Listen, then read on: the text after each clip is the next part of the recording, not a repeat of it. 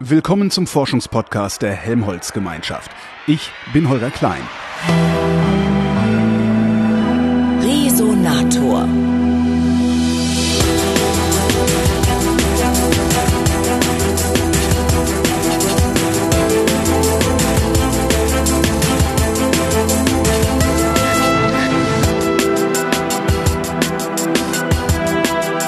In Berlin-Adlershof am Helmholtz-Zentrum Berlin für Materialien und Energie. Da arbeitet am Institut für Beschleunigerphysik der Paul Goslawski. Hallo Paul. Hallo Holger. Ich bin hier am Bessi, das ist ein Beschleuniger. Ja. Manchmal hört man aber auch Speicher. Äh, Warum Speicher, warum Beschleuniger? Also was ist der Unterschied? Gibt es überhaupt einen oder ist es nur ein Namens... Äh, Nee, der, also da gibt es einen Unterschied und das hat sich auch äh, äh, historisch so entwickelt, wenn man so will. Also man kann Teilchen einfach beschleunigen. Also es gibt dann Speicherringe oder Beschleuniger, die das machen. Ja. Aber es gibt auch andere Ringe, die nennt man dann Speicherringe. Die beschleunigen nicht mehr in dem Sinne, die laufen auf einer festen Energie. Ja. Und in die schießt man nur noch rein und speichert die Teilchen. Achso, die fliegen dann da den ganzen Tag so rum. Genau, und das ist halt der Unterschied. Man kann sich ja vorstellen, beim Beschleuniger, um die Teilchen auf Energie zu kriegen, da muss man Energie in das System pumpen. Man muss die Magnete hochfahren. Also Ja. da ähm, erfährt der Teilchenstrahl eine andere Dynamik, viel mehr Änderung, Ja. während der Speicherring ganz fest auf einer Energie eingestellt ist. Und also das ist halt, wenn man es vergleicht, der, der eine ist der Sprinter, Ja. der kann kurz und äh, mit Vollpower eben immer was abliefern, während der andere der Marathonläufer ist, die, der beständig seine Bahn zieht, auf äh, viel längere Dauer ausgerichtet ist. Und das ist halt für Lichtquellen, also wir sind ja eine Lichtquelle, unsere Ja. Nutzer wollen äh, sich mit dieser Synchrotronstrahlung, die wir erzeugen, mit dem Licht Sachen anschauen. Und für die ist halt ein Ausdauerläufer oder einer, der ständig das Gleiche produziert, der nicht hoch oder runter geremmt Ja. wird, wo sich die Energie nicht ändert, viel, viel besser, viel, viel beständiger in dem Sinne. Warum werden dann überhaupt noch Beschleuniger benutzt, wenn das die Ja. eigentlich bessere Technik ist? Weißt du auch nicht. Doch, doch, nein, doch, weiß ich. Also, Dein äh, Gesichtsausdruck, ja, das kann ich mir auch nicht das, das erklären. Problem ist, unser Speicherring ist ja auf eine bestimmte Energie eingestellt. Ja. Oder, ähm, also die Teilchen, die, die wir da rein injizieren, müssen genau diese Energie haben. Wenn Mhm. die zu klein ist, die Energie, dann ist das erste Magnetfeld so stark, dass die stumpf gegen die Wand abgelenkt werden. Ja.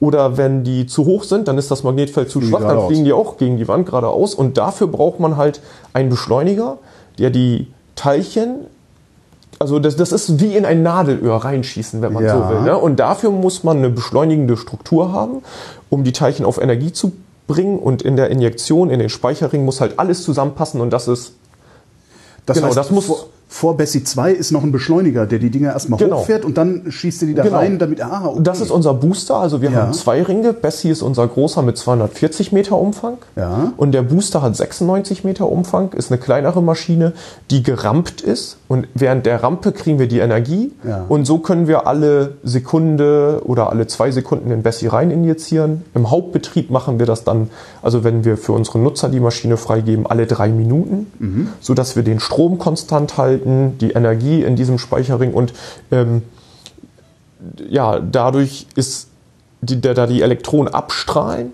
also halt Licht abgeben, erwärmen sie natürlich die ganze Maschine auch.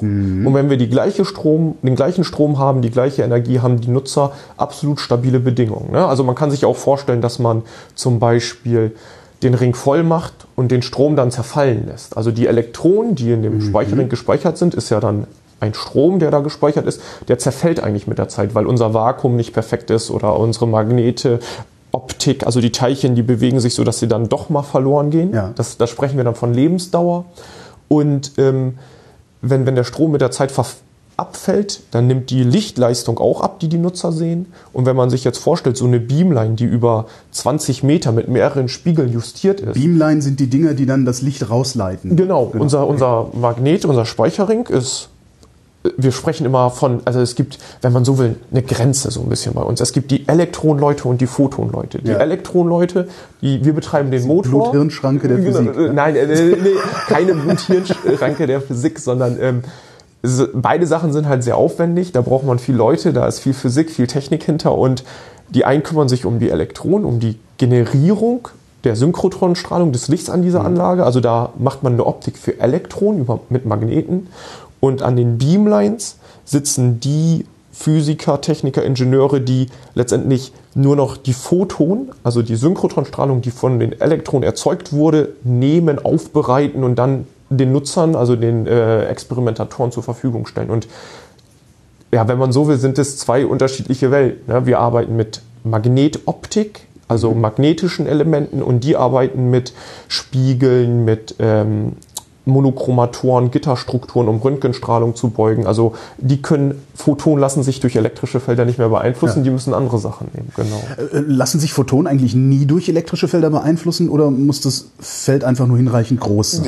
Äh, da kommen wir jetzt äh, zu Fundamentalen der Physik, also in oh. den Energiebereichen, in denen ich denke und spreche. Ja. Also die sind halt sehr technisch bedingt durch den Betrieb dieser Maschine, aber wie du schon sagtest, man kann das Photon ist ja. Ach, na klar, Gravitationslinsen und sowas. Genau, also die, aber das ist ja dann Weltall, die Beeinflussung ja. des Photons durch die Gravitationskraft. Stimmt, ist, ja. Aber wenn man so will, kann man das Photon auch elektromagnetisch beeinflussen, aber da kommen wir zu äh, anderen Sachen. So viel Strom habt ihr in Adlershof äh, dann? Genau, nee, genau. okay. äh, so läuft das. Was für Experimente passieren denn hier? Lässt sich das überhaupt äh, zusammenfassen oder sind das so viele? Weil ihr, ihr, werdet ja rund um die Uhr Betrieb haben und rund um die Uhr Wissenschaftler hier haben. Ne? Genau, also das ähm, ist genau der Fall, wie du sagtest. Wir haben äh, an unserer Anlage um die 50 Beamlines, also ja. wo das Synchrotronstrahlungsrichter ausgeführt wird. Davon laufen ungefähr 30, 20 bis 30 sind parallel im Betrieb. Mhm. Und ähm, ist das pro Beamline ein Experiment? So kann man sagen, genau. Also ich wüsste nicht, dass zwei ablaufen. Also pro mhm. Beamline mhm. ist im Prinzip ein Experiment dran, wobei man die Endstation, also den äh, finalen Bereich äh, ändern kann und äh, da halt auch unter, leicht unterschiedliche Experimente mhm. gemacht werden. Und was man letztendlich, also wenn man jetzt physikalisch drüber spricht, da geht halt immer ein Photon oder Synchrotronstrahlung rein, regt irgendwas in ein Material an, schaltet irgendwas hin und her oder also man untersucht Materialeigenschaften. Also bei uns wird die Elektrodynamik im Prinzip abgegrast, ne? die elektromagnetische Wechselwirkung, wenn man mhm. so will. Und da kann man auf ganzer Front untersuchen. Chemische Prozesse, biologische, magnetische Prozesse. Also ähm, da, da kommt man in den ganzen Anwendungsbereich rein. Mir hat mal jemand gesagt, der auch hier arbeitet, im Grunde macht ihr nur sehr helles, sehr helles, sehr sauberes Licht. Ja, wenn man so will. Ja. Das, das ist immer noch so. Genau, also im, wenn wir jetzt äh, den großen Rahmen spannen wollen in der Physik, also es gibt ja vier fundamentale Kräfte, die Gravitationskraft, mhm.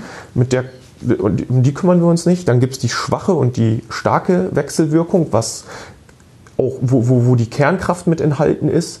Da was arbeiten. ist das eigentlich? Was, wie, was ist Schwache das? und starke Wechselwirkung. Kannst du das so erklären, dass ich das mal verstehe?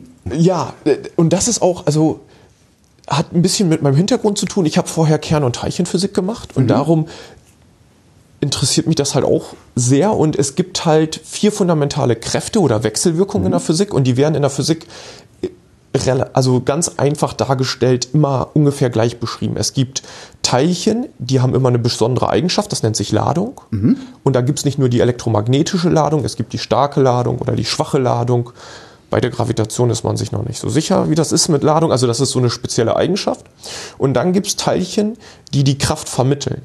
Also Physiker sprechen davon Bosonen und Fermionen. Mhm. Fermionen haben immer eine Ladung. Das sind die Teilchen, die äh, ja eine Ladung haben und dann das Teilchen, was hin und her springt, was das Kraftfeld vermittelt, das Boson. Ja? ja. Und in der äh, Elektromagnet, äh, elektromagnetischen Wechselwirkung ist es so, Unsere Ladung ist die elektromagnetische Ladung, also mhm. so wie wir das positiv-negativ geladene Teilchen kennen.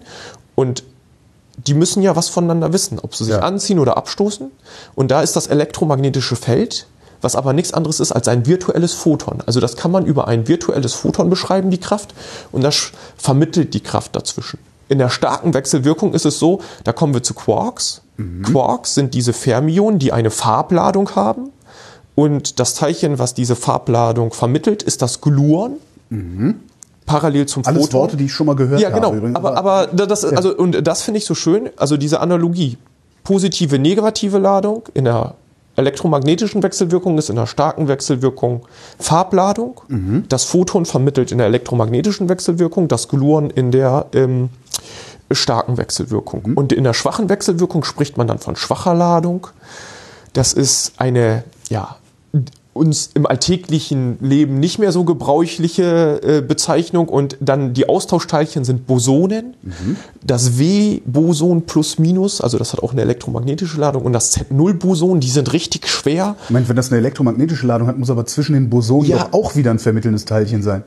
Genau, es gibt dann Selbstwechselwirkung und äh, das wird dann richtig kompliziert. Und jetzt, um zurück zu Bessie ja. zu kommen, wenn man so will, mit unserem Licht erzeugen wir Photonen, mhm. die reagieren dann im Prinzip nur im elektromagnetischen Bereich. Das heißt, bei uns machen wir Elektrodynamik, Elektromagnetismus, also wir beschäftigen uns in dieser Kraft und das ist halt Chemie, Biologie, also elektrische Sachen, all, all das, worauf unser modernes ja, Leben basiert, wenn man ja. so will. Ne? Genau. Gibt es eigentlich noch so Momente, in denen jemand Heureka schreiend aus der Beamline rausrennt und äh, irgendwie was so Bahnbrechendes gefunden hat, dass sie die Sektkorken knallen oder sind diese Zeiten auch vorbei?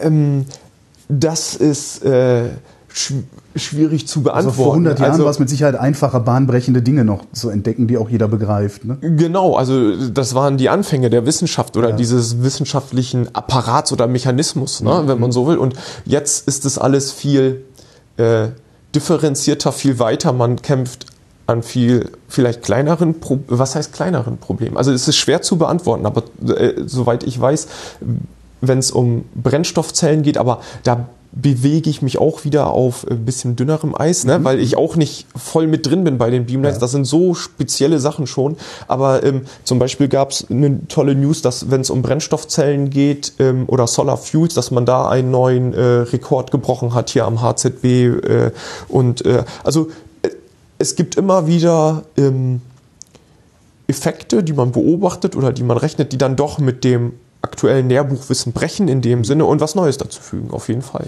Du sagtest eben, ähm, ihr würdet alle drei Minuten äh, neue Teilchenpakete in die Maschine genau. bringen. Genau. Ähm, warum? Also ich hatte das jetzt so verstanden, dass ihr da einmal Teilchen reintut und dann bleiben die da. Genau, die bleiben da, aber. Ach so, weil die zerfallen. Die, die, oder äh, genau. der, der Strom zerfällt, die ja. Lebensdauer nimmt ab. Und ähm, das, das ist Licht halt, weil dunkler, den, das, das, Licht wird dunkler, die Intensität nimmt ab. Und äh, nicht nur das, sondern auch die Leistung, die die Spiegel abkriegen, ja. nimmt ab und dann gibt's thermische Drifts und dann müsste man nachregeln und all sowas. Und ähm, das ist so eine Entwicklung, die in den letzten zehn Jahren in der Beschleunigerphysik oder zehn bis 15 Jahren dazugekommen ist. Vorher hatte man immer Decaying-Maschinen, also zerfallene ja. Maschinen.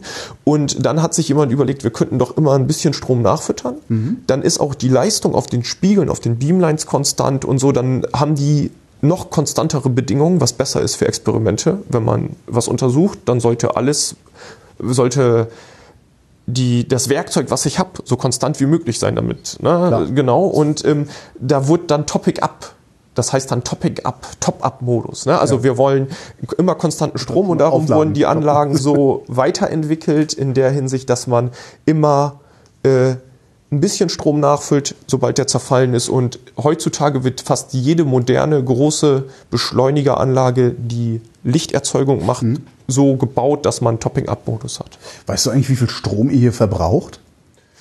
Ähm, für, für so eine Fragen habe ich mir extra so äh, was an die Tafel geschrieben, damit ja. ich das weiß. Also äh, im Normalbetrieb brauchen wir 2,7 Megawatt was ungefähr 8000 Haushalten entspricht. Ja. ja. Und wenn wir anfahren und die Maschine hochbringen, sind es 5 Megawatt. Das ist vergleichbar mit einem anfahrenden ICE. Genau. Ja, ja. gut. Ne? Das ist nicht ja. übel. Wisst ihr eigentlich, wie viele Elektronen in der Maschine sind oder ist es immer so Pi mal Daumen? Also wir nehmen so, nee, nee, nee, das, rein. Äh, also ähm, wir kennen den Strom, wir kennen die, äh, die den Weg oder die Umlauffrequenz und damit können wir das eigentlich ganz genau ausrechnen, wie viele Elektronen wir pro Bunch haben. Und das sind oft immer relativ viele, 10 hoch 11, 10 hoch 10, also genau, müsste, müsste ich auch selber wieder ausrechnen. Aber das sind ja so Zahlen, die sich wieder. normale genau, Menschen ja. gar nicht mehr vorstellen können. Nee, genau, es sind sehr, sehr viele Nullen hinter der 1. Genau. Wie viele Pakete sind da drin?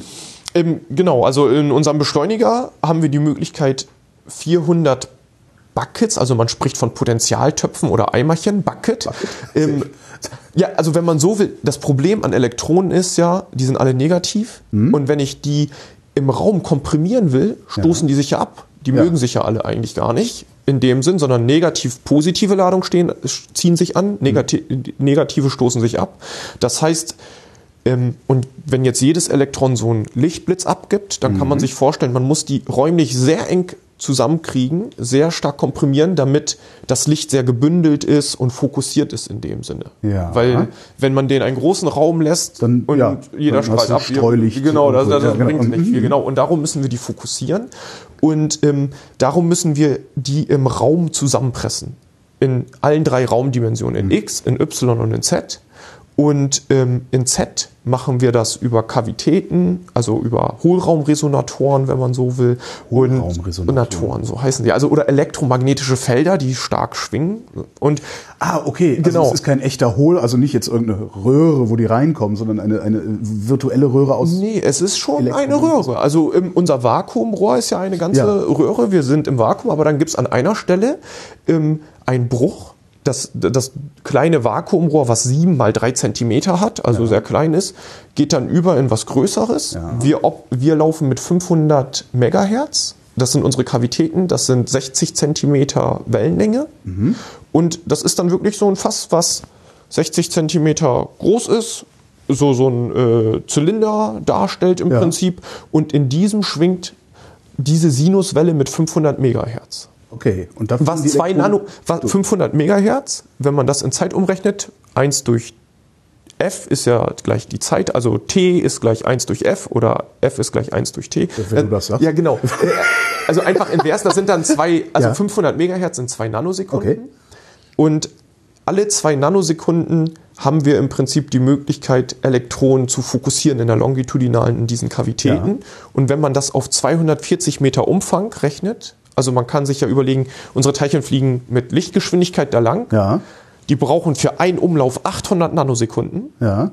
Und wenn in, an diesen Kavitäten alle zwei Nanosekunden gewechselt wird, oder dann muss ich 800 durch zwei teilen, dann komme ich auf 400 Pakete. Ja. Genau, also das heißt, in unserem Beschleuniger haben wir die Möglichkeit 400 Elektronenbandsche, wir sprechen dann von einem Elektronenbunch oder 400 Stellen, wo wir Elektronen speichern können und die können wir beliebig befüllen. Also wir können in, von diesen 400 nur eins befüllen, dann fliegt nur ein Elektronenpaket im Ring oder alle 400, dann fliegen alle 400 Elektronenpakete rum und das ändert natürlich dann den Lichtblitz oder die Lichtblitze an den Beamlines. Wenn wir nur ein Paket reintun, dann gibt es alle, genau, gibt's alle Mikrosekunde ein Licht Ja. All, jede Mikrosekunde und wenn wir alle Pakete befüllen, alle zwei Nanosekunden. Ne? Also das ist dann Was fast schon Dauerlicht. was äh, ähm, äh, fast schon dauerlich ja. ist für unsere Nutzer. Genau. Ähm, jetzt, äh, ich habe schon mal gelernt, äh, sobald man Elektronen auf eine Kreisbahn zwingt, erzeugen sie Synchrotronstrahlung. Genau. Ähm, erzeugen die die eigentlich immer oder nur an bestimmten Stellen in diesem Ring?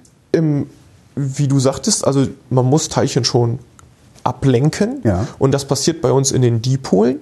Das sind 32 Das Magnete. heißt, der Ring selber ist nicht die Ablenkung des Teilchens.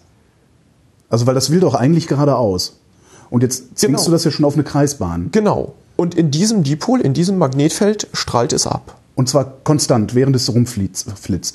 oder also es ist so, unser Ring besteht aus einzelnen Magneten. Ja. Es gibt welche, die lenken es ab. Okay. Es gibt andere Magnete, die haben eine andere Funktion. Jetzt also es gibt es gibt Ja. gerade Strecken Ja. und es gibt Magnete, die ablenken, wenn man so will, und die Lichterzeugung, also letztendlich, wir sprechen immer von einem Ring, aber wenn man ganz genau hinguckt, haben wir gerade Strecken, dann ein Dipol, der ablenkt, noch ein Dipol, der.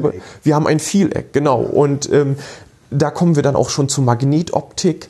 Ähm, da, da spricht man von Double Band Achromat, also Double Band mit einem doppelten Dipol wird im Prinzip um die Kurve gelenkt. Ja. Dort wird die Optik, also die Beeinflussung der Elektronen wird ganz speziell eingestellt und dann kommt wieder eine Gerade und ähm, man spricht auch von verschiedenen Generationen von Lichtquellen. Also es gab die erste Generation, da wurden Ringe eigentlich für Hadronen und also für Kern- und Teilchenphysik gemacht, wo man einfach Teilchen aufeinander schießen wollte. Und da hat man dann zufällig gemerkt, oh Gott, hier strahlt ja auch was. Und dann hat man dieses Licht genutzt, um Experimente zu machen. Aber das waren keine Speicherringe, das waren Beschleuniger. Da hat man das einfach parasitär benutzt.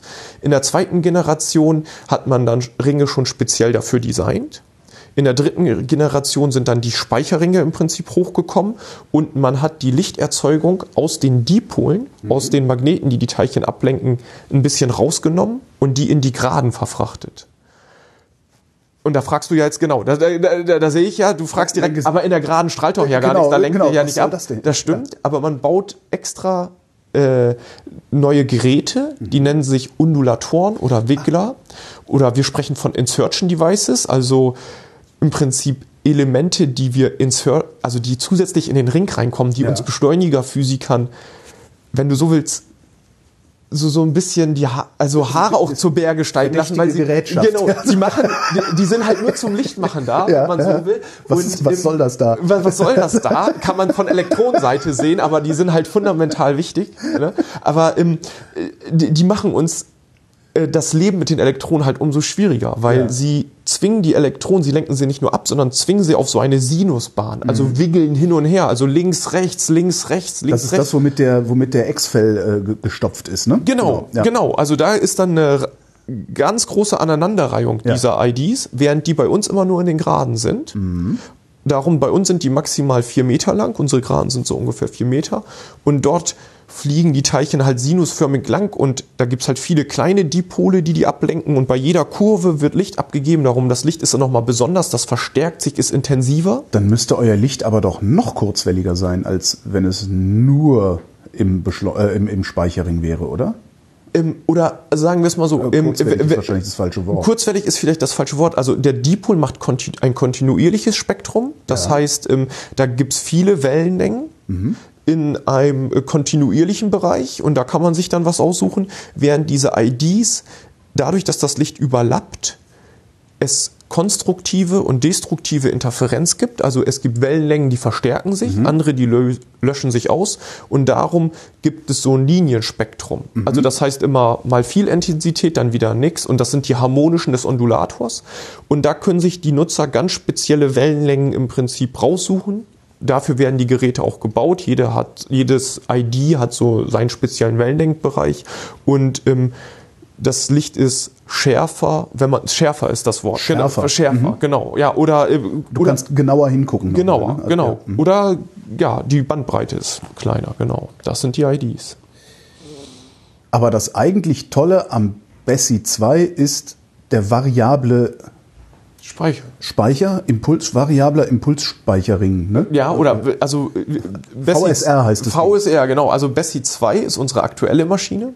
Und ähm, wie das so ist mit den aktuellen Maschinen, die sind jetzt oft schon 20 Jahre alt, die haben so einen Lebenszyklus von 30, 40 Jahren vielleicht. Und da denkt man, Wonach bemisst sich der Lebenszyklus eigentlich? Ist, sind, ist irgendwann alles experimentiert, was man damit experimentieren kann?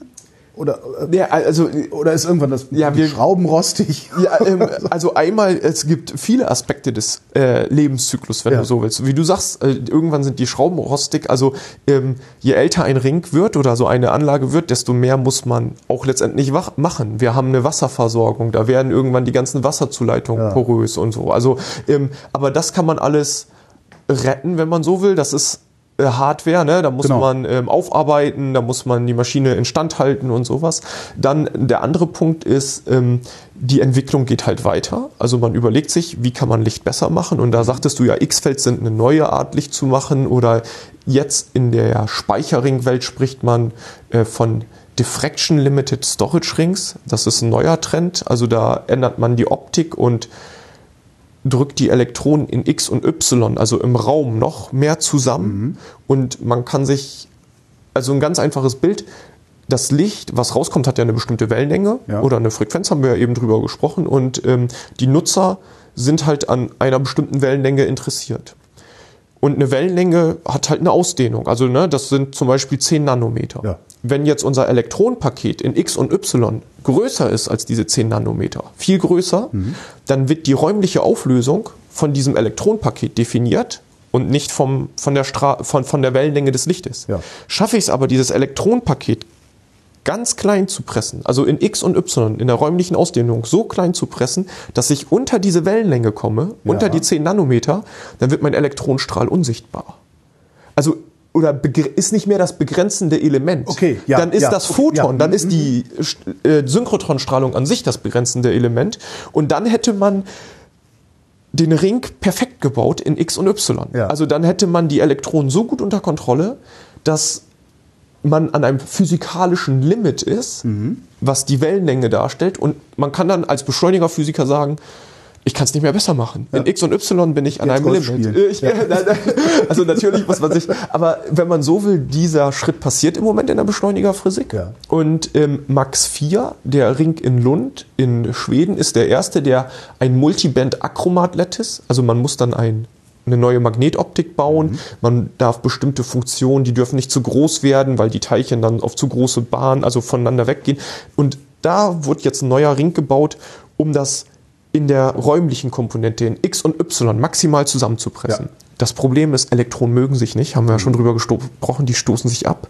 Und das heißt, dieser Strom, den ich in so einem Ring speichern würde, wird noch viel schneller zerfallen. Ja. Und was die machen ist, die machen eine Komponente bleibt frei im Raum, die Z-Komponente, die machen die Bandsche unglaublich lang.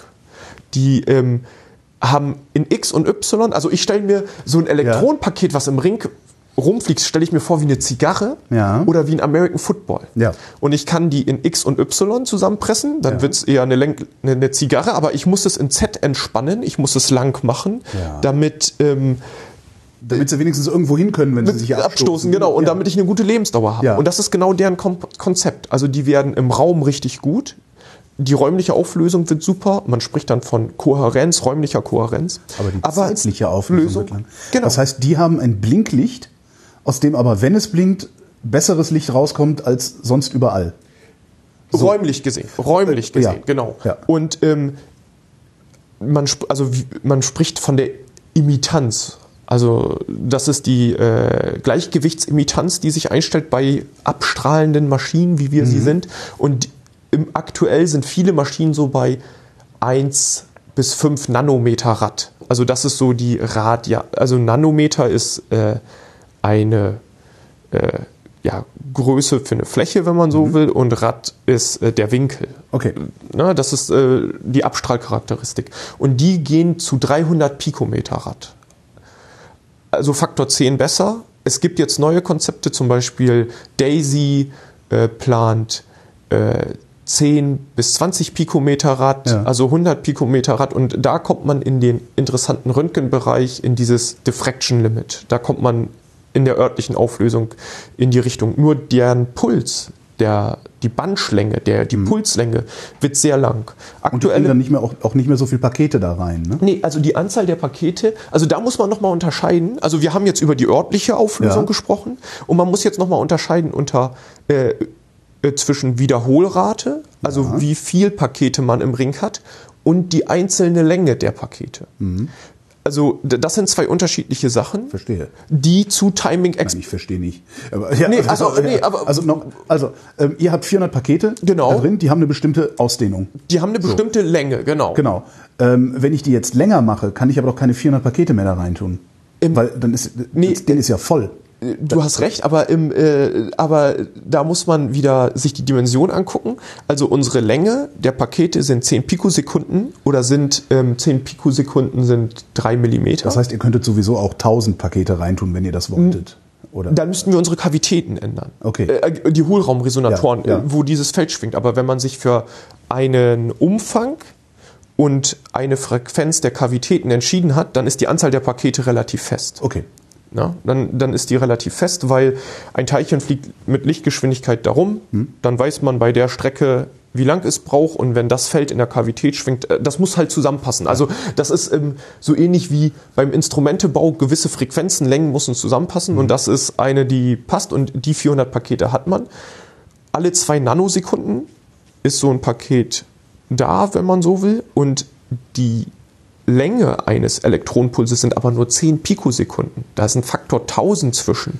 Und diese 10 Pikosekunden kann man zu 100 Pikosekunden machen Ja. oder zu einer Pikosekunde. Also ähm, die Anzahl der Pakete wird dadurch nicht beeinflusst, weil das halt nochmal eine andere Dimension ist, Ja. wenn man so will. Genau. Was passiert denn dann mit sowas wie Bessie 2 am Ende seiner Lebensdauer? Ja, Wird der ähm, abgewrackt das- oder nein, wird der wird nicht weiter betrieben nein, und es sondern- kommen dann nur noch Studenten, die Nee, nee, mal ein nee, bisschen rumspielen nein. wollen? Oder? Äh, so nicht. Also wir machen uns natürlich äh, Gedanken. Wir schauen uns an, was macht Max 4, wir schauen uns an, was wollen unsere Nutzer, was für Entwicklungen haben wir in-house. Und so kommt man dann auf ein eigenes Upgrade-Programm. So diskutiert man erstmal, was wäre eine Möglichkeit, diesen Ring nochmal in eine andere Qualität also ja. Äh, zu bringen. Also nochmal was ganz anderes oder was Neues anzubieten. Und ähm, da gab es längere Diskussionen im Haus, da gab es äh, verschiedene Ideen und wie du sagtest, aus Bessie 2, also wir arbeiten jetzt intensiv dran, Bessie VSR zu bauen. Also das daraus zu entwickeln, das daraus zu machen. Und ähm, letztendlich ist Bessie VSR ähm, eine Entscheidung für kurze Pulse in Speicherringen, für hochintensive Pulse in Speicherringen. An Bessie 2, was man mit unserer Optik machen kann, mit unseren Magneten im Speicherring, ist, wir können eine Low-Alpha-Optik fahren und die Pulse kürzer machen. Aktuell sind unsere Pulse um die 10, 15 Pikosekunden lang und wir können auf 3 Pikosekunden runterkommen. Mhm. Und dann gibt es viel mehr Terahertz-Power, es gibt kürzere äh, Pulse, die für zeitaufgelöste Experimente genutzt werden. Das ist attraktiv. Nur das Problem ist mit diesem Alpha, das ist halt eine Größe, die so ein Ring beschreibt. Mhm. Die, wenn man das Alpha klein macht, kann man nicht mehr so ähm, so gut stabilen Strom äh, oder st hohen Strom in kurzen Pulsen speichern, sondern die, da gibt es so eine natürliche Stromschwelle und der Bunch, dieses Elektronenpaket, dadurch, dass die Abstrahlung in gewissen Wellenlängen kohärent wird, wechselt, wirkt das mit der eigenen Abstrahlung und bläht sich dann auf mhm. und ähm, da gibt es halt so ein fundamentales Limit, das ist so eine Instabilität und die geht mit Alpha. Und darum haben wir uns überlegt, es gibt noch eine andere Möglichkeit, äh, die Bandschlänge kurz zu machen, indem man die Spannung in den Kavitäten ändert. Also wie, wie letztendlich die longitudinale Dynamik, also die Dynamik in Z, wie man die kontrolliert. Und ähm, das ist unser Upgrade-Programm. Also die Idee ist, wir wollen sehr, wir wollen kurze Pulse in Speicherringen machen und dieses Stromlimit umgehen bei hohen Alpha, aber die äh, Bandsche kurz machen über die Spannung und dadurch den Strom um Faktor 100 in diesen kurzen Pulsen erhöhen. Das ist so die Idee.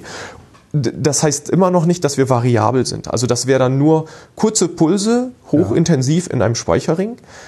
Das Problem ist. Da könnt ihr nicht einfach zwei Kavitäten machen und je nachdem, wie variabel ihr sein wollt, die eine oder die andere ein- oder ausschalten? Und in die Richtung, in, in die Richtung genau geht's. Das Problem ist, wenn alle Elektronenpulse kurz werden, dann ähm, wechselwirken die sehr stark mit der Maschine und können die ähm, aufheizen. Und wir gehen davon aus, dass technisch das zu viel wäre. Also ja. dass äh, unsere Vakuumkammer oder die, die Impedanzheizung zu groß wird. Also wie der, der Strahl spürt einen Widerstand, wenn er durch die Maschine geht und dann heizt sich die Vakuumkammer, wenn man so will, auf.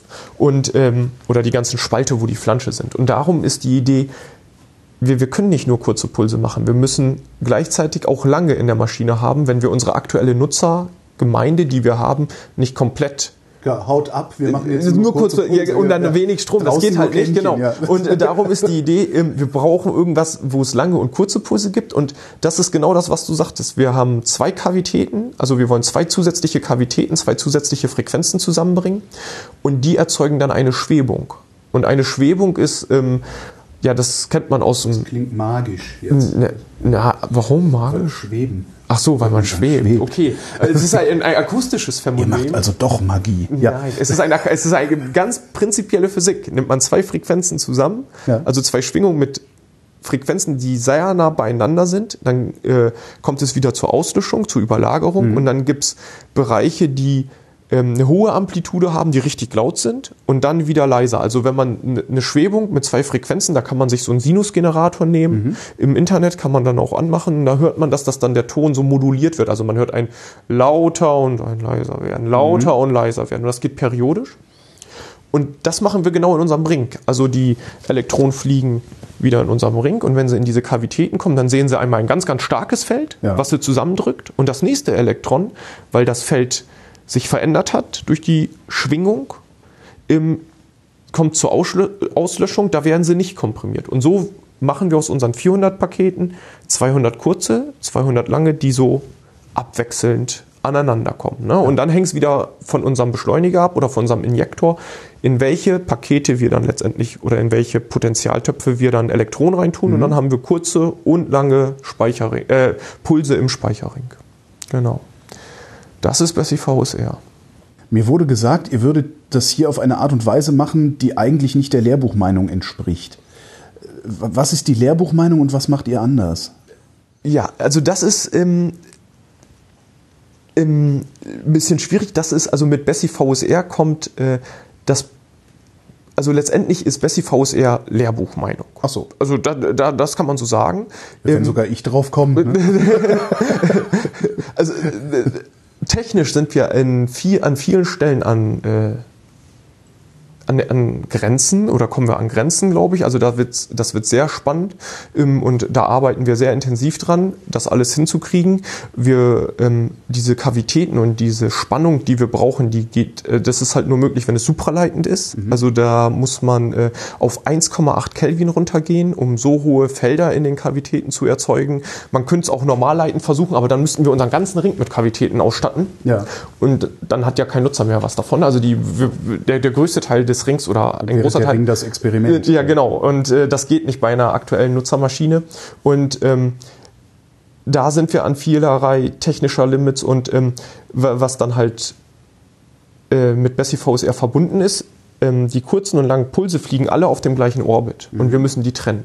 Und wir verstellen im Moment unsere Magnetoptik so, dass wir den Ring auf eine Resonanz treiben. Das wird eigentlich bedeuten, dass auf Resonanzen kann man eigentlich nicht stabil Strahl speichern, heißt es, und das äh, macht die Strahlqualität kaputt und man verliert den Strahl. Was heißt eine Resonanz? Eine Resonanz heißt, ähm, wenn ein Magnet ein bisschen schlecht eingestellt ist oder man einen Aufstellungsfehler hat, ja, und der Elektronenstrahl kommt da vorbei, kriegt einen Kick durch diesen Magnet, dann heißt auf Resonanz, der schwingt dann im Prinzip so durch den Beschleuniger und kommt an dieser Stelle genau wieder mit der gleichen Amplitude an oder mit dem gleichen Offset und der Kick wird verstärkt. Ja.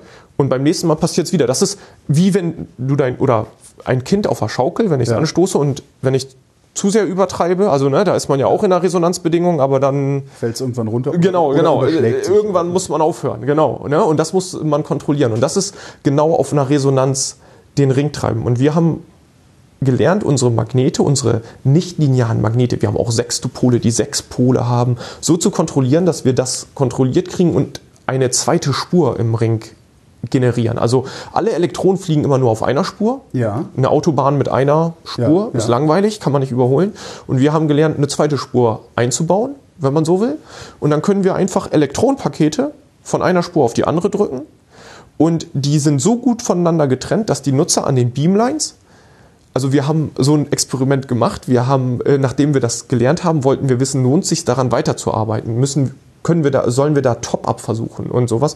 Ähm, da, da haben, wollten wir erstmal Feedback von unserer Nutzergemeinschaft. Lohnt sich das? Ist die Trennung gut genug? Stören euch diese beiden Orbits bei den Messungen oder stören die euch nicht? Und was wir gemacht haben, wir haben die Maschine voll gemacht mit Strom, 300 Milliampere, und dann haben wir den ganzen Strom auf den zweiten Orbit gedrückt. Und von den meisten Nutzern kam, ist ja jetzt kein Licht mehr da. Also die Maschine ist dunkel. Also da äh, ist kein Strom mehr in der Maschine. Aber wir hatten 300 Milliampere Ja. auf der zweiten Spur. Die leuchtet dann halt anders. Ja. Also ne, die ähm, Blenden oder die Beamlines sind halt auf diesen Hauptorbit gerichtet. Und ja, das hat uns gezeigt, super, das ist ein gutes Separationsschemata, da lohnt es sich weiterzuarbeiten. Und das ist das, was gegen die Lehrbuchmeinung geht. Also normalerweise heißt es auf Resonanzen, ähm, Resonanzen soll man vermeiden, das steht auch in diesen Büchern. Beschleunigerphysiker und Operateure sollen ihr Wissen und ihr Können anwenden, um Resonanzen zu vermeiden und den Impact, also den Einfluss auf den Strahl so klein wie möglich davon zu, heil, äh, zu halten. Aber wir haben gesagt, ach, versuchen wir mal und gucken, ob wir es nicht positiv nutzen können. Und das ist was, wo wir im Moment seit zwei, drei Jahren dran sind und das ist, äh, wir sind schneller an der Maschine, jetzt müssen wir das von Theorieseite verstehen und da gibt es im Moment eine spannende Ich weiß noch Diskussion. gar nicht, warum das funktioniert. Ihr Doch, doch, mal also- drauf gepfiffen nee, nee, und habt's gemacht und nee. jetzt guckt ihr, So, so, so kann man so kann man es nicht sagen. Ich würde sagen, wir haben äh, die Simulation und ähm, unsere Rechnung so weit gemacht, dass wir die richtigen Knöpfe finden, um diesen Zustand zu züchten, zu Ja. entwickeln. Aber wir haben ihn nicht in, bis ins letzte Detail durchgerechnet. Ja. Und das heißt, also das ist jetzt genau was, was folgen muss. Wir ähm, wollen ganz genau verstehen, wir wollen gucken, ob wir noch mehr freie Knöpfe, also Knöpfe finden, mit denen wir noch mehr Freiheiten haben. Und das ist im Moment was Spannendes, wo andere Lichtquellen, äh, also das, äh, im Moment wird es sehr intensiv diskutiert. Ähm, diese Methode wird an anderen Maschinen benutzt, um zu extrahieren. Also man nutzt diesen zweiten Orbit um äh, Teilchen aus dem Hauptorbit rauszuschießen und in einen größeren Ring im Prinzip ja. zu injizieren. Am CERN ja, wird das kommen gemacht. Sie ja nicht mehr an der, an der Resonanz vorbei. Also da kann man das ja machen. Also, äh, äh, ne, weil du sagen wir mal so, raus, dann, genau. dann, sind sie ja draußen, dann kommen sie ja nicht wieder an. Die Resonanz wird dann anders benutzt, genau, ja, ja. Und das ist im Moment sehr spannend mit diesen nicht. zwei Commun also mit diesen mit, mit den zwei verschiedenen Communities oder also so wie wir es machen, so wie die es machen, da zu diskutieren und das ist im Moment äh, auch ein ein ja, heißes Feld oder sagen wir mal so ähm, eine, eine heiße Sache oder eine spannende Sache, die letztendlich ja nur so ein, nebenbei zu VSR läuft. Ne? Also ja. wir unser Haupt unser eigentliches Separationsschemata ist äh, ein anderes, aber wir, das ist damit gewachsen, weil wir glauben, dass wir dann auch die Kavitäten entlasten können, die Regelung da entspannter wird, wenn wir ohne Lücke, also wenn wir alle 400 Elektronenpakete füllen und äh, da passiert im Moment relativ viel, kann man so sagen. Wie oder? seid ihr da drauf gekommen? Also ist einfach einer, einer hingegangen und hat gesagt, glaube ich nicht, ich mache das jetzt? Also, das, das hat ja was von einem Paradigmenwechsel dann, ne? Na, wenn da die, ja, die, die oder, Lehrbücher umgeschrieben werden müssen. Oder es muss was hinzugefügt werden. Also das, okay. was die äh, Leute zu nichtlinear, äh, nichtlinearen Resonanzen schreiben und was man da weiß, das ähm, ist auch immer noch so. Aber okay. man muss jetzt halt diesen Punkt wahrscheinlich noch hinzufügen, dass wenn man äh, seine Sextupole bestimmt einstellt äh, und auf ganz bestimmte Verhältnisse wieder achtet, dass man dann einen zweiten stabilen Orbit hinkriegt, dass das funktioniert, dass man den nutzen kann. Und ähm, ja, und wie man drauf kommt, ist, also man sieht immer ähm, auch auf Lehrbüchern äh, immer schon die Stärke der Resonanz und äh, wie die Teilchen dann auf hohe Amplituden, also auf hohe Ablagen, auf große Ablagen kommen, wie sie äh, verloren gehen. Das ist immer da irgendwie dargestellt. Und man sieht es auch an der Maschine, dass da was passiert. Und ab und zu hat man halt schon auf unseren Quellpunkt Abbildungssystem, also wir haben Kameras, mit denen wir das Licht angucken können. Ja. Da hat man schon gesehen, dass der Strahl so zerfasert und dass sich da was anderes bildet, aber das war nie stabil in dem Sinne. Und dann sind wir mit VSR, mit ähm, Rechnungen, die wir gemacht haben, die zeigen, dass diese Lücken für die Kavitäten schwierig sind, die wir in unserem Füllmuster haben, dass es dann verschiedene Effekte gibt und die Bandschlänge nicht überall gleich ist und so. Also da gibt es dann nochmal Änderungen. Da kamen wir auf die Idee, es wäre gut, ein Separationsschemata zu haben, wo wir auf diese Lücken verzichten können. Und das wäre vielleicht was und dann sind wir da hingegangen. Also das ist äh, auch, wir sind halt auch nicht die Ersten, die das beobachten. Andere ne, nutzen das zur Extraktion und da gibt's halt ähm, auch eine gute Doktorarbeit, die das beschreibt. Aber ähm, anscheinend war es zu schwierig oder man muss halt auch sehen, seit wann werden so große Anlagen gebaut, 60ern, 50ern, 70ern und da gab es vielleicht noch andere Power Supplies, die nicht so stabil waren. Da hatten Resonanzen dadurch vielleicht eine andere Wirkung und ähm, daher haben die vielleicht so einen negativen Effekt, während auch mit der technischen Entwicklung dann Sachen wieder möglich werden, die damals nicht möglich waren. Also das ist schwer zu beantworten. Das sind halt auch so Trends und ich bin auch mal gespannt, ob wir es so weit schaffen, dass ähm, das etabliert wird, dass mhm. es dann auch große Anwendungen gibt, dass man irgendwann mal vielleicht einen Ring für diesen Zustand extra designt, denn wir machen das an einer Anlage, die 20 Jahre alt ist, die nicht dafür optimiert ja. wurde, ob wir wirklich so weit kommen, dass man auch mal was daraufhin optimiert und man was speziell dafür baut oder ob das auch so jetzt eine Erscheinung ist oder was heißt eine Mode, ne? Also ja, dass ja. wir das jetzt versuchen und äh, andere mit aufspringen oder auch nicht und dann sieht man, es ist doch zu kompliziert oder zu instabil. Also das ist das ist jetzt eine spannende Phase. Das muss alles erörtert werden und äh, herausgefunden wir werden. Wir brauchen mehr Forschung. äh, äh, wie lange denkst du werdet ihr brauchen, um das wenigstens mit hinreichender Sicherheit sagen zu können? Also es ist ja relativ frisch, dass ihr euch das ausgedacht habt, ne? Also ja, genau. Also wir, wir sind ähm, seit äh, zwei Jahren, wenn man so will, ja. dabei und wir sind, ähm, da wir sehr ähm, ja, maschinennah das ausprobieren. Also sagen wir mal so, ich würde sagen, der Spirit hier ist immer ein bisschen so, wir probieren es schneller an der Maschine. Also ja. wir, wir rechnen nicht alles bis ins letzte Detail, sondern versuchen mal eher, weil das ist ja halt auch der Richter, der darüber entscheidet, ist es okay ja. oder ist es nicht okay. Das heißt, ihr habt viel eigene Maschinenzeit? Immer nur Sonntagnacht und mhm. Montagnacht zur Zeit und ein bisschen am Montag im Lauf des Tages und ab und zu mal ein paar Wochen im Jahr. Also die Maschinenzeit ist sehr, sehr äh, ja, ist halt Rar. doch rar. Also man muss dann schon äh, einen guten Plan haben, auch was man macht. Aber das Gute ist, wir haben ja noch die kleine Maschine, die MLS, die Metrology Light Source von der PTB. Und äh, da haben wir ein bisschen bessere Zugriffszeiten. Und da werden halt oft Sachen getestet, die wir dann auf die große Maschine übertragen. Genau. Ja, und ähm, wir werden im Februar so eine Testwoche haben und gucken, ob wir diesen zweiten Zustand, ähm, also den wollen wir eine ganze Woche laufen lassen und da hoffen wir auf großes Feedback von unserer Nutzergemeinde oder viele Beamline-Scientists, also Wissenschaftler an den Photonen-Beamlines werden uns hoffentlich dann Feedback geben.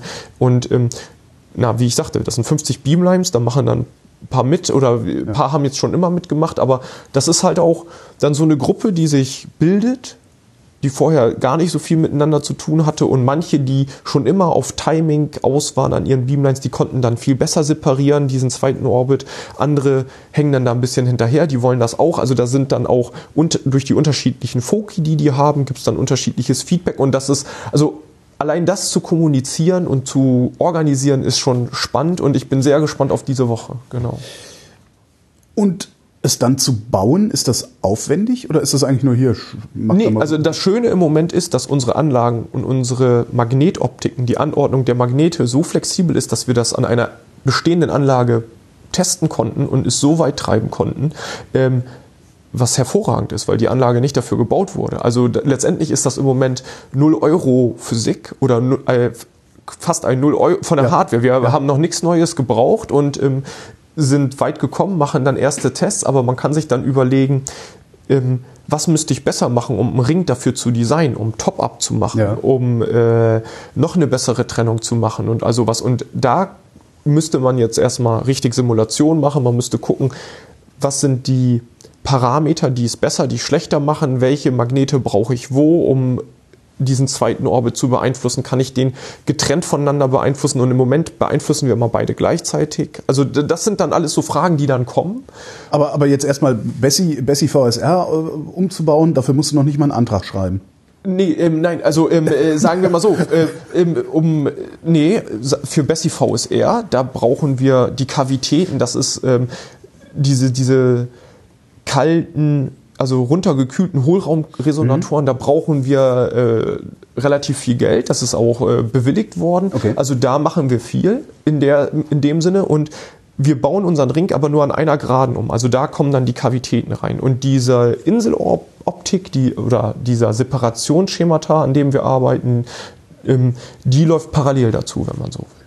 Genau. Und dafür brauchen wir erstmal noch keine Hardware.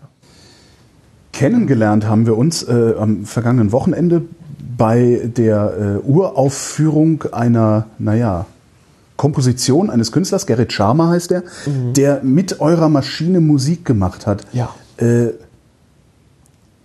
es klang ganz interessant, es ist leider äh, Gottes äh, kaum vorführbar über Kopfhörer, weil das mit so einem Deko, äh, äh, Isokaede. Ico, Ico Saeda Lautsprecher Ja. Schall in den Raum projiziert wurde und es es ist ein, ein sehr faszinierendes Ding. Was hat der hier eigentlich gemacht die ganze Zeit? Also als ich das erste Mal davon gehört habe, habe ich gedacht, ah okay, der hält Mikrofone an den Beschleuniger und zieht dann da Geräusche raus, aber das macht er ja genau nicht. Nee, das macht er nicht. Also das ist ähm, auch relativ spannend, wie wir dazu zusammengekommen sind. Ähm, der Gode Wüstefeld, der sich VSR mit ausgedacht hat, der hat immer Richtung kurze Pulse in Speicherringen gedacht. Von dem kam auch die Idee mit der Schwebung, mit den zwei Frequenzen. Ja.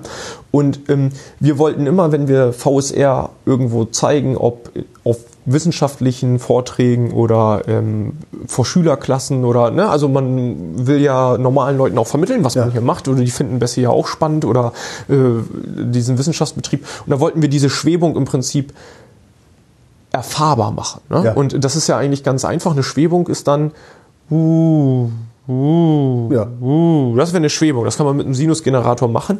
Und wir haben dann geguckt, kann man nicht ähm, irgendwie was bauen, womit man das mit zwei Händen steuern kann oder so. Also Ja. damit man Bessie VSR für sich so die Schwebung einstellt. Und ähm, die Kommunikation hat dann äh, Gerrit Sharma, die Kommunikationsabteilung hat Gerrit Sharma kennengelernt oder auf dem Konzert äh, gehört und ähm, hat uns dann so zu, zueinander gebracht. Und ähm,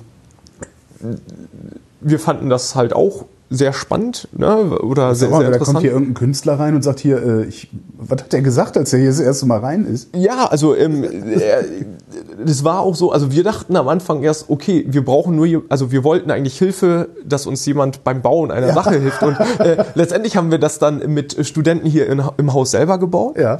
Aber ähm, Dann habt ihr dem Künstler geholfen beim Bau seiner Sache. Sachen oder wir haben ihn mit, äh, wir waren im Prinzip nur äh, Inputgeber. Also wir haben ihn mit Informationen versorgt, was wir hier machen und ähm, es ist ja auch eine schöne Möglichkeit, ähm, ja, Bessie anders darzustellen und auch einem größeren Publikum Ja. ne, ähm, sichtbar zu machen. Darum bist du ja jetzt auch hier. Also Ja, das hat genau. ja auch so seinen Sinn. Hat Ähm, funktioniert, Hat ja. funktioniert. Und ähm, ja, Gerrit arbeitet halt viel freier, ist halt Künstler und ähm, wir, wir haben über viele Sachen gesprochen und ähm, er, er benutzt halt diesen Lautsprecher, um, sagen wir mal, vielleicht das, was wir mit unseren Elektronen machen, dass wir die zusammenpressen durch unsere Magnete und äh, kontrollieren, das versucht er halt mit Geräuschen. Er kann auch, ne, also er spricht ja auch von Geräuschskulpturen, die er Ja. bildet, von sich rotierenden, bewegenden Sachen im Raum. Es ist ja, also es gibt da viele Parallelen und auch von der Physik her. äh, Unsere Schwebung, die wir benutzen mit elektromagnetischen Feldern, die gibt's halt in der Akustik mit Schallwellen. Und so wollten wir, dass das Leute das dann hören können. Und so sind wir zueinander gekommen. Und wir haben Gerrit dann erklärt, wie unsere Elektronen durch den Beschleuniger gehen, dass die letztendlich, dadurch, dass sie sich abstoßen, werden die auch immer wieder zusammengepresst durch Quadrupolmagnete. Und das führt dazu, dass ein Teilchen, was nicht perfekt durch die Mitte der Magnete geht, sondern eine Abweichung hat, durch den Beschleuniger schwingt. Ja. Also ne, das hat so eine bestimmte Frequenz. Und die gibt es wieder in drei Raumrichtungen, in X, in Y, in Z. Also das heißt, so ein Beschleuniger hat drei Grundfrequenzen eigentlich, wenn man so will. Und die müssen zueinander passen. Ne? Also wenn man, ja, das Wort Instrumentebau ist ja schon mal gefallen. Ne? So, so baut man halt auch einen Beschleuniger nach ganz bestimmten Aspekten. Nicht damit er gut klingt, sondern damit er gut funktioniert, damit er Naja, gutes aber das Licht ist ja der Klang des Beschleunigers. Das Licht ist ja der Klang des Beschleunigers. ja, äh, ja, wenn man so will, genau. Ja, oder, oder äh, auch was schön ist, diese Schwingungen heißen im Englischen Tune. Ja. Was ja nichts anderes heißt als Ton. Ja. Ja. Also so. Und ähm, so haben wir Gerrit dann erzählt, was VSR ist, wie, wie eine Schwebung, also wie wir die Schwebung nutzen, um die kurze, äh, Pulse kurz und lang zu machen, auch, dass wir Licht machen, dass die Elektronen ähm, in den drei Raumebenen ihre eigenen Schwingungen haben. Und ähm, so hat Gerrit die Sachen genommen und hat die Daten ähm, ja, hörbar gemacht. Ja. Aber ähm, ich glaube, nicht eins zu eins, also nicht strikt übersetzt, sondern halt auch viel interpretiert. Das Ja. ist ja das, worauf er so Wert legt. Darum, ähm, er arbeitet da sehr frei. Und am Anfang dachte ich halt, oha, da wird nichts mit unserer Schwebung, dass wir die den Leuten äh, hörbar machen können, Ja. sondern der ist in seiner freien Künstlerwelt und äh, wird sich das überhaupt nach Beschleuniger anhören Ja, ja. und sowas. Also darum, das äh, war sehr spannend. Also das war auch eine spannende Zusammenarbeit und ich fand das Stück letztendlich auch ganz gelungen. Also ich habe Also hat es sich nach Beschleuniger, also ist, ist das, was du da gehört hast in der Akademie der Künste hier in Berlin, ist das, entspricht das dem ja, Gefühl, das du hast, wenn du an deinen Beschleuniger denkst? Also, Also das ist, das ist zu schwierig, also sagen wir mal so, das ist, glaube ich, zu schwierig zu sagen, weil ich den Beschleuniger halt anders sehe als Gerrit. ja. Ich bin ja mehr Physiker und ähm, durch diese fundamentale Mathematik mit den Frequenzen, wie das zusammenpassen muss und so, ähm, hätte ich mir das Stück oder hätte ich komponiert, hätte ich mir vielleicht mehr Regelmäßigkeiten oder Ja, ne, also, ja, so, ja, äh, ja. also da, da, da gibt's die, halt die das ist halt die Faszination des Baumes ist halt für, für einen Biologen auch eine ganz andere als, für einen normalen Menschen. Also Genau, ja, ne? Und da kommt was ganz anderes zusammen, aber Gerrit ähm, ist halt ein eigenständiger Künstler, der hat das damit gemacht und ich finde es schon spannend. Also vor allem die, du, du hast es ja selbst gehört, das sind Geräusche, das ist ja elektroakustische Kunst oder Ja. Komposition, die hat ja nichts mit äh, klassischer Musik zu tun oder so. Mhm. Da, da kamen Töne oder als ich das das erste Mal gehört habe, oder, oder ne, das war ja die Uraufführung, aber wir haben ja Kostproben Mhm. vorher mal gehört, da sind ja Töne, da, das tut ja körperlich fast weh. Ja. So, also Ja. ne, man erfährt Ja, ja, es. das äh, Zumal die Töne auch nicht aus dem Lautsprecher zu kommen scheinen, sondern von hinter einem und Genau, das ist halt sein Beamforming. Ja. Also ne, der formt den Schall halt so, wie wir unsere Elektronen. Und ähm, man erkennt dann letztendlich doch mehr wieder als gedacht. Also ich kann mir auch gut vorstellen, dass beim ersten Mal, wenn Leute das hören müssen, zum Beispiel für meine Freundin wäre das, glaube ich, nichts. Die wird einfach nur mit dem Kopf schütteln und sagen, ach nee. Ist das Kunstwerk oder weg? Genau, aber wenn man sich ein bisschen damit beschäftigt und ähm, wir waren ja da sehr intensiv mit drin und ich würde sagen, man äh, hört, dass da was kreist, Ja. was die Elektronen sein können. Man hört auch öfters eine Schwebung und durch das, was Gerrit da eingebaut hat, ähm, wenn ich so an unsere technische Realisierung denke, zwei Kelvin, so kalt, runtergekühlt und dann bei uns äh, in dieser Gruppe, die diese Cavity -Brau äh, Cavi- Kavitäten baut, die sprechen von Microphonics, also von äh, anderen Schwingungen, die dann auftauchen können und ähm, von, also das ist technisch allein so aufwendig und wenn man das so ein bisschen weiß, kann man es schon sagen, oder kann man Assoziationen bringen, kann man das verbinden mit vielleicht technischen Problemen, die uns noch begegnen werden. Also man hört emotionaler, als dass man sieht oder über Daten spricht. Also es ist spannend, es ist aufregend und ähm, es ist bestimmt auch ein bisschen Bessie 2 oder Bessie VSR drin oder mehr, aber es ist halt auch viel interpretiert. Es ist äh, ja ein spannendes Potpourri, vielleicht kann man so sagen. Paul Goslawski, vielen Dank. Ja, vielen Dank, Holger. Okay.